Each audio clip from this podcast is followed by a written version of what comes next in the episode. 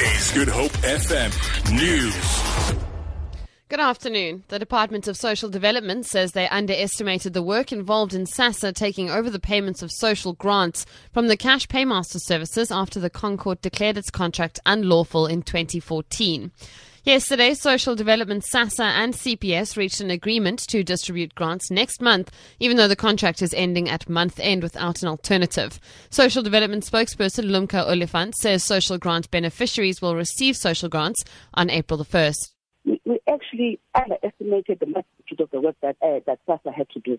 And rather for us to do a half job, let us do the right thing because SASSA ultimately has to take over the payment of the grant. I'm not going to take, say anything about the negotiations, Elvis. Can just uh, uh, leave some of that for the minister to talk to the country? A racist pamphlet using the DA emblem has apparently been circulated in Beaufort West in the central Karoo.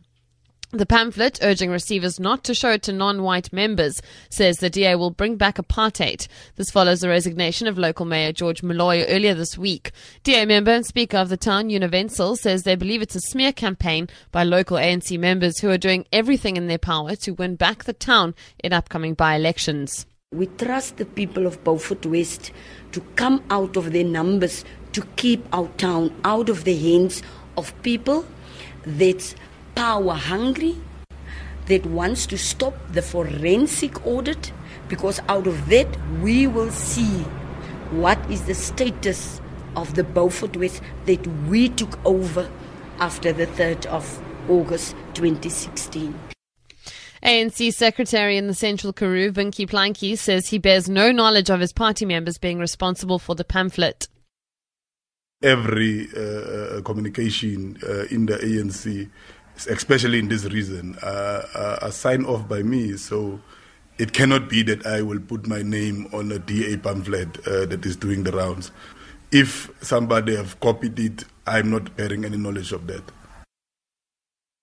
The Coalition Against Xenophobia are marching to Parliament in Cape Town today to hand over a memorandum of grievances to the presidency.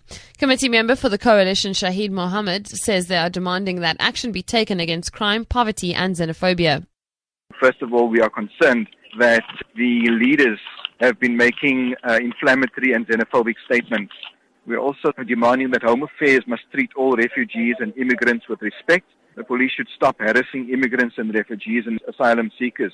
General economic and social demands, jobs for all at a living wage, decent integrated housing for all, free quality liberatory education, free quality healthcare for all. 250 permanent jobs will be created in the hotel industry in Cape Town with the opening of a brand new hotel by Tsogo Sun in the CBD in September. The project has already created 1,000 construction jobs. The dual brand 19 story hotel is being built on the corner of Bree, Buitengracht and Strand Streets at a cost of 700 million rand. The hotel will add over 500 rooms to the Cape Town hospitality industry. For Good Hope FM News, I'm Vicky McCallum.